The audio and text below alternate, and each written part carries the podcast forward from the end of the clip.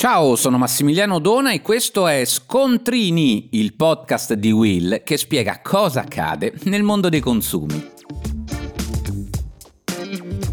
Oggi parliamo di telefonia uno dei settori dove non mancano mai di servizi e reclami, ma adesso forse è stato superato ogni limite. In questi giorni l'autorità antitrust ha avviato un procedimento istruttorio nei confronti di Telecom, Vodafone, Win3 e Fastweb, con l'accusa di aver continuato a emettere fatture anche dopo la disdetta del contratto di abbonamento da parte del cliente. Insomma, secondo le motivazioni illustrate dalla stessa antitrust, queste quattro compagnie telefoniche avrebbero continuato a emettere fatture per servizi di telefonia mobile e fissa anche successivamente alla regolare comunicazione della richiesta di cessazione del rapporto e di chiusura della linea. Ma non è tutto. Questi operatori avrebbero perseverato nelle richieste di pagamento anche dopo i reclami e le proteste da parte dei consumatori, rifiutandosi di chiudere il contratto. Inoltre, questo stesso comportamento scorretto sarebbe stato adottato in seguito alla migrazione del numero di telefono, realizzando così una doppia fatturazione a carico dell'utente.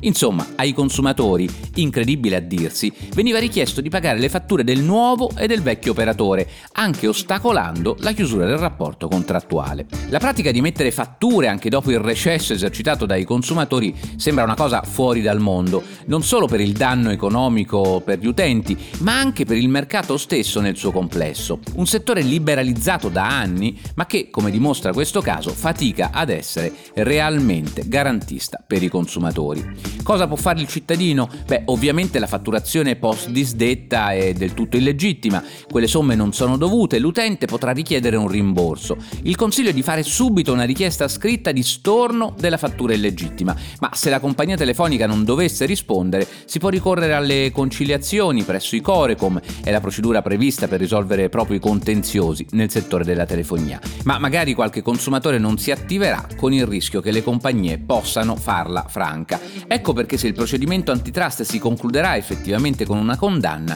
ci sarà lo spazio per attivare una class action, un'azione collettiva, proprio per ottenere la restituzione delle somme pagate per queste fatture emesse dopo la formale richiesta di chiusura dei contratti, perché fatturare dopo la disdetta vuol dire davvero aver superato il limite.